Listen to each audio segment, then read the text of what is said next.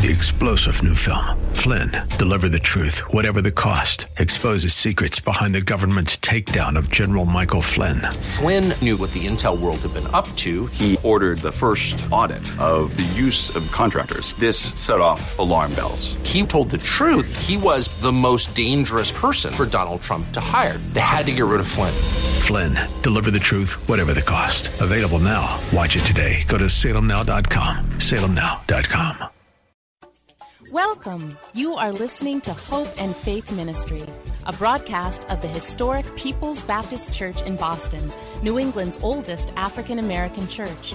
Hope and Faith Ministry features the inspirational sermons of my father, Dr. Wesley Roberts, senior pastor at People's Baptist Church. We're so glad you're here. Dr. Roberts has a powerful message of hope and love for your life and mine. Now enjoy this broadcast of Hope and Faith Ministry, brought to you from People's Baptist Church of Boston. The title of the message today is Restoration for Our Soul. Restoration for our soul. David says in Psalm 23 and verse 3 He restores my soul. What a glorious message lies in these four words. It is a positive, life giving message of hope. It helps us to realize that no matter what we may have done, no matter how we may have fallen, no matter how ungodly we may have acted, the Good Shepherd is willing to forgive us and restore us to infinite fellowship with Himself. The fact is that all of us need to have our soul restored periodically. Life is tough. We get beat up by discouragement, by depression, by despair. We experience failure, frustrations, and fears. We all have hidden hurts from our past. We carry around battle scars and emotional baggages. God wants to restore our soul. So the question is how does He do that? He does that when we allow Him to make three changes in our lives. First, by letting Him remove our guilt. By letting Him remove our guilt. Nothing destroys a soul faster than guilt.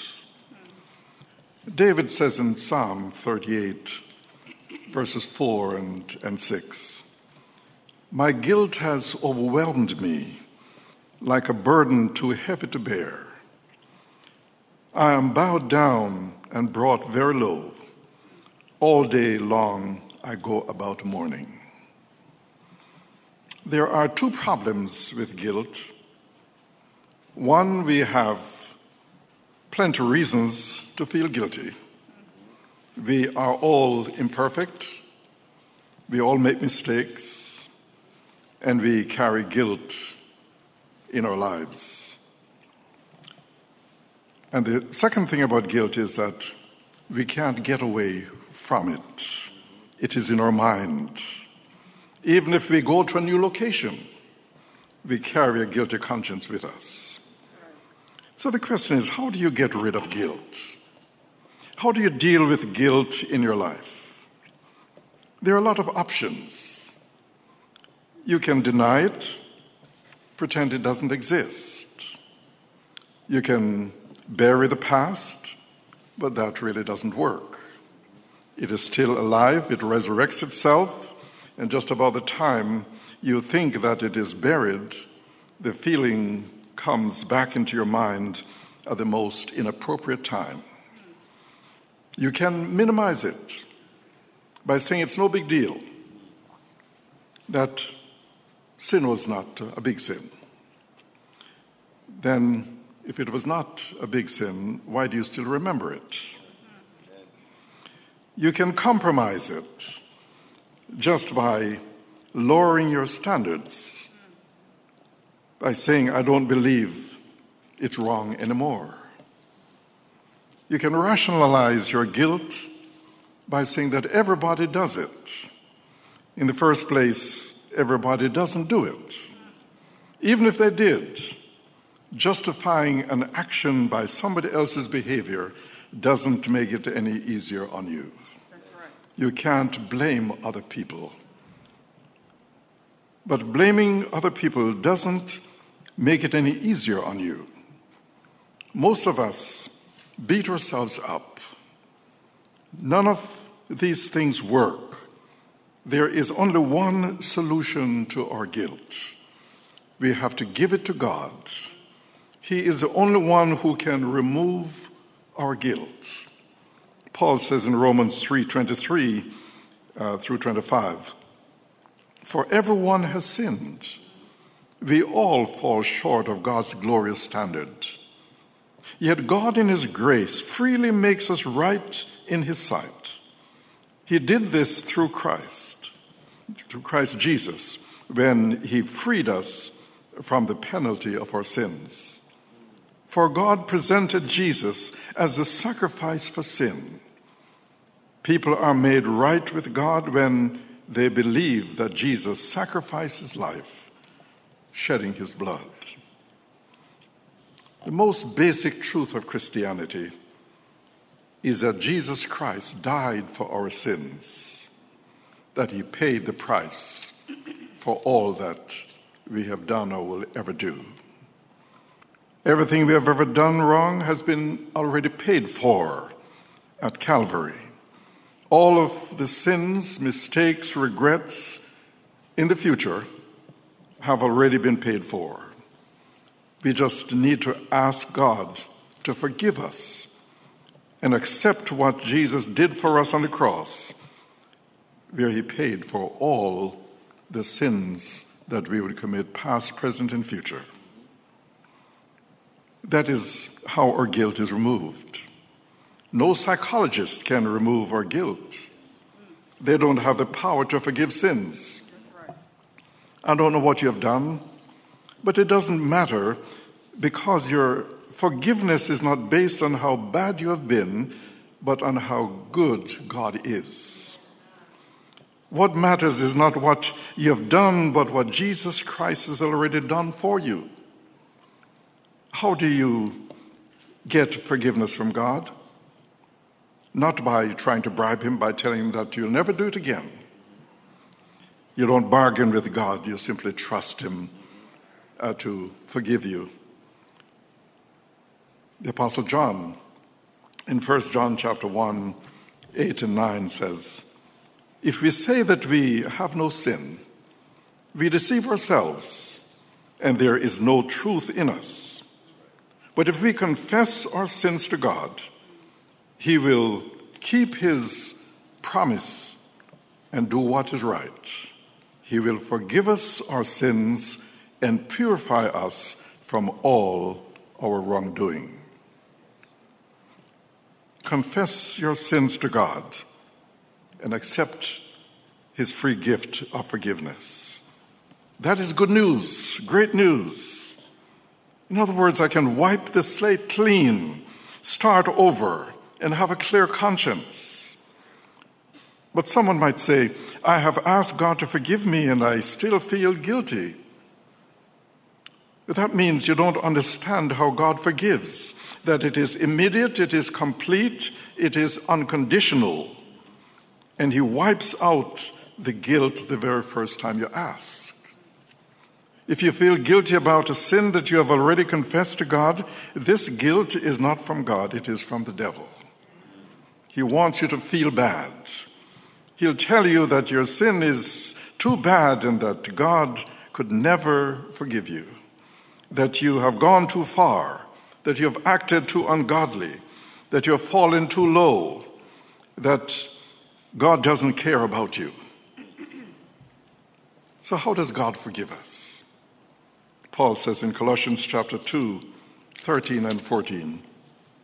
You were at one time spiritually dead because of your sins, but God has now brought you to life with Christ. God forgave us all our sins. He canceled the unfavorable record of our debts with its binding rules and did away with it completely by nailing it to the cross. You see, God wiped out the evidence, He completely annulled it. He takes our sins, threw them, as it were, in the deepest part of the ocean, puts up a no fishing sign, and says, Forget it. God chooses to forget sin that has been confessed and forgiven.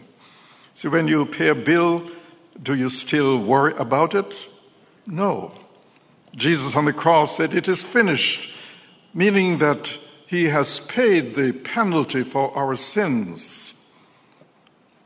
So the question is why keep beating yourself up over something that God has already taken care of?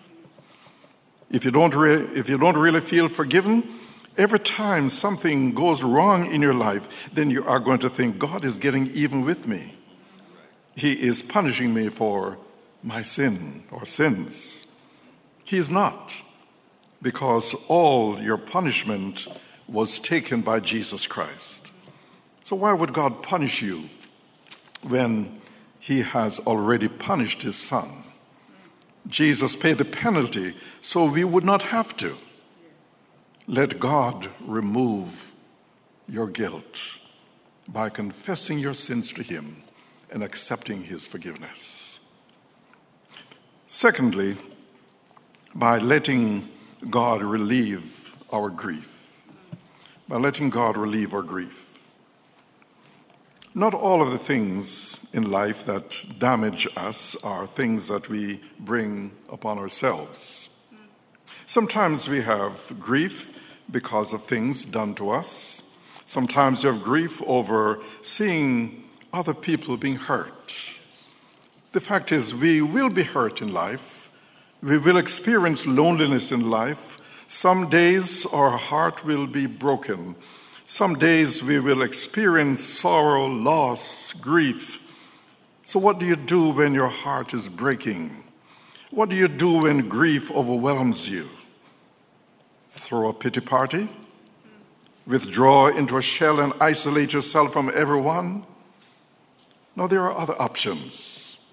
You can let Jesus restore your soul. David was very acquainted with grief. He understood how it damages the soul when we are hurt. He prayed in Psalm 31 9 and 10 Have mercy on me, Lord, for I am in distress. Tears blur my eyes. My body and soul are withering away. I'm dying from grief.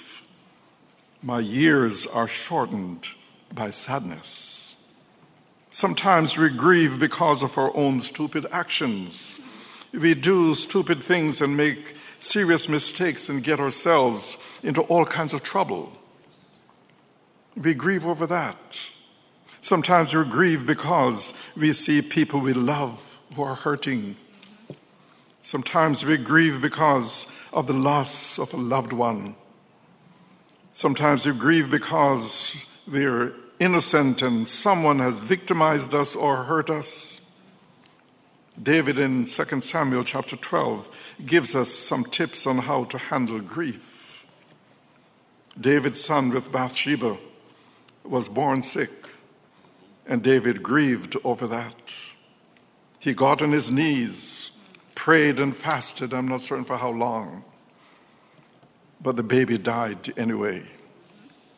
So, what did David do with his grief? He did three things that we need to do if God is to restore our soul when we are grieving. One, accept what cannot be changed.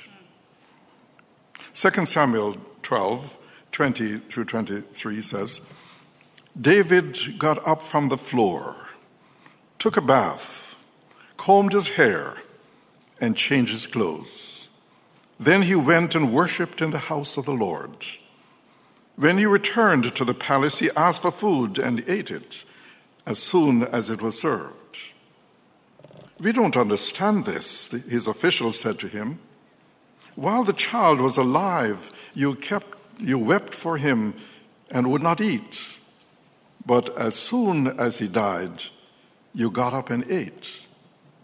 Yes, David answered, I did fast and weep while he was alive. I thought that the Lord might be merciful to me and not let the child die. But now that he's dead, why should I fast? Could I bring the child back to life? I will someday go to where he is, but he can never come back to me. Perhaps you have been hurt by parents, by partners, by peers. All of the grieving in the world is not going to change the past. Accept what you cannot change. I cannot change my background. I cannot change the hurts I've experienced. Neither can you.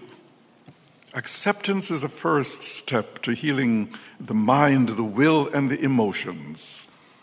Accept what cannot be changed. If a loved one is gone, then accept that fact and try to move on. Talk to God, and He will sustain you by His grace and, and comfort you. But move on from there because you cannot bring back your loved one.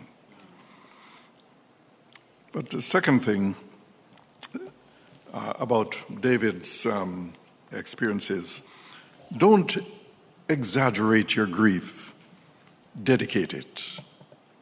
Don't exaggerate your grief, dedicate it. Give it to God. Jesus said, Blessed are those that mourn. But we often hold on to our mourning too long and turn it into moaning. When David's son died, he went into the house of the Lord and worshiped, which gave him a new perspective and the strength to carry on. But the third thing is focus on what's left, not what's lost. 2 Samuel chapter 12, 24, which is not in your outline, says, Then David comforted his wife, Bathsheba, and he went to her and lay with her.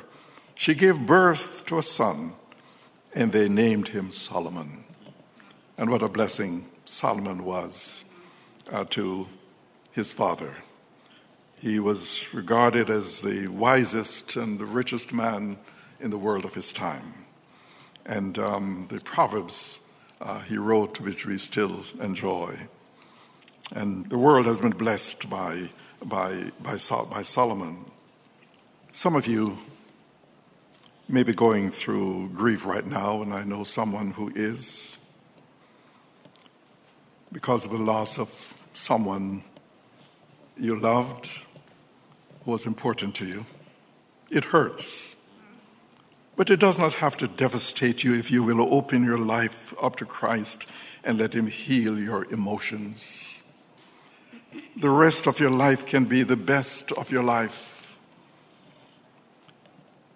But the third thing that we do in order for God to restore us is by letting God replace our resentments.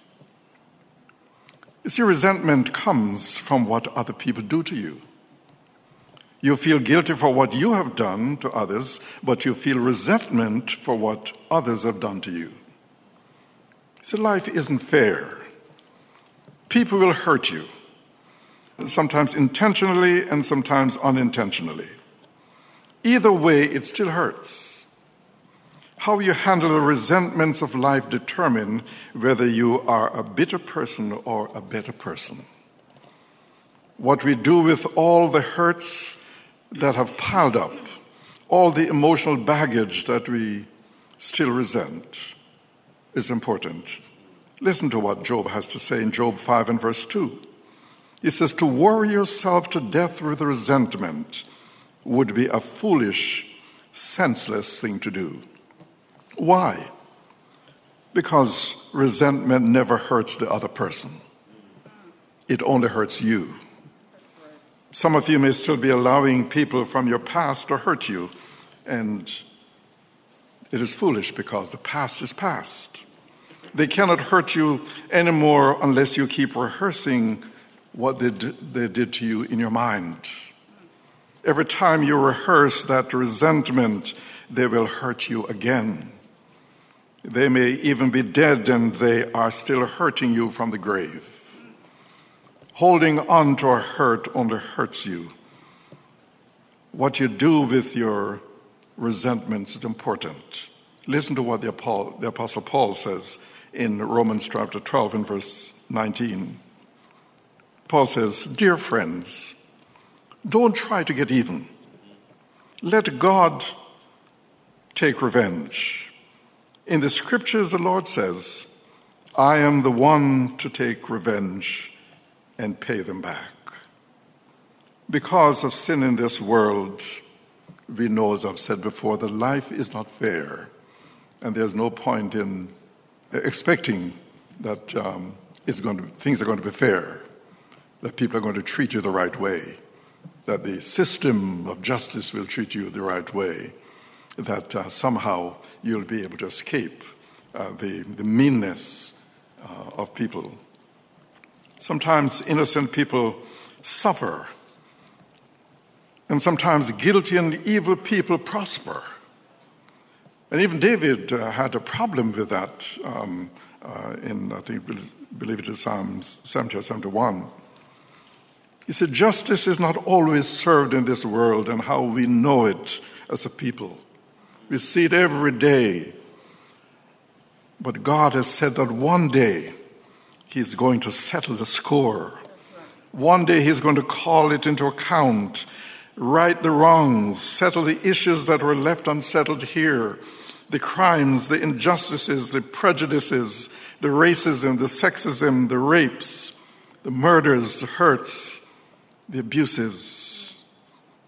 In the meantime, the Bible says, don't avenge yourselves. So, what do you do instead? Listen to Paul in Ephesians chapter 4, 31 and 32. Paul says, Get rid of all bitterness, rage, anger, harsh words, and slander, as well as all types of evil behavior. Instead, be kind to each other, tender hearted, forgiving one another, just as God through Christ has forgiven you. Forgive each other just as God in Christ has forgiven you. You see, if you have been forgiven, God expects you to be forgiving. You will never have to forgive any person more than God has already forgiven you. So, what is it you feel guilty about? All the minimizing, the rationalizing, the compromising and blaming and, and beating up yourself doesn't work. Jesus Christ can remove that guilt and that resentment, and nobody else can. He specializes in new beginnings. He can wipe the slate clean. There is no reason in the world for any of us to continue feeling guilty when Jesus offers forgiveness. All we need to do is accept it so stop punishing yourself for the past. You don't need a self help book to help you. What you need is a savior. You need a shepherd. If you will give him a chance, he will restore peace in your troubled mind. He will restore joy to your disheartened soul.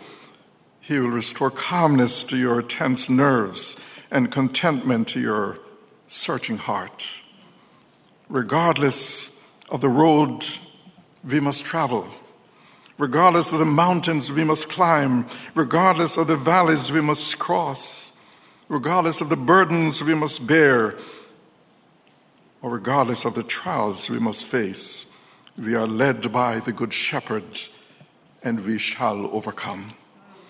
Remember, there is no problem which God cannot solve. There's no situation which God cannot change.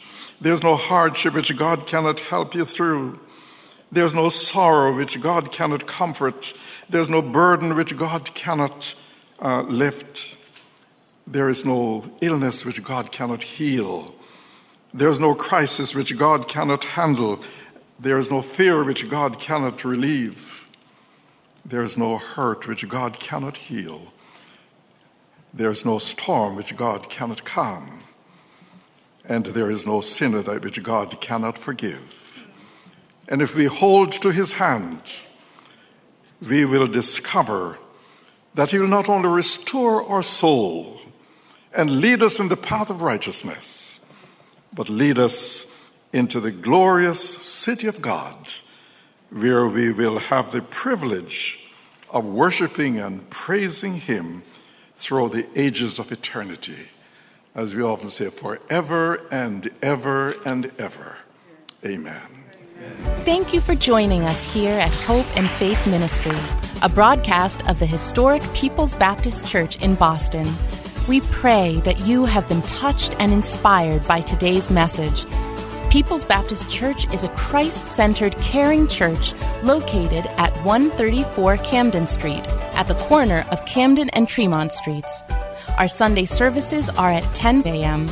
You can reach us at 617 427 0424. Come visit us in person or on the web at www.pbcboston.org and tune in every Saturday morning at 10:30 for another inspiring message of hope and faith. Three star general Michael J. Flynn, head of the Pentagon Intelligence Agency, knew all the government's dirty secrets. He was one of the most respected generals in the military. Flynn knew what the intel world had been up to. He understood its funding. He ordered the first audit of the use of contractors. This set off alarm bells.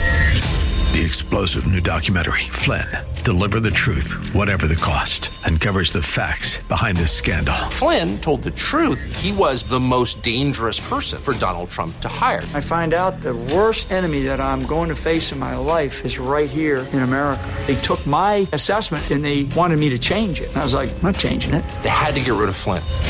With in depth interviews, archival footage, and never before seen personal records of the man behind the headlines. I just felt like I was drowning. Flynn, deliver the truth, whatever the cost. Available now. Watch it today. Go to salemnow.com. Salemnow.com.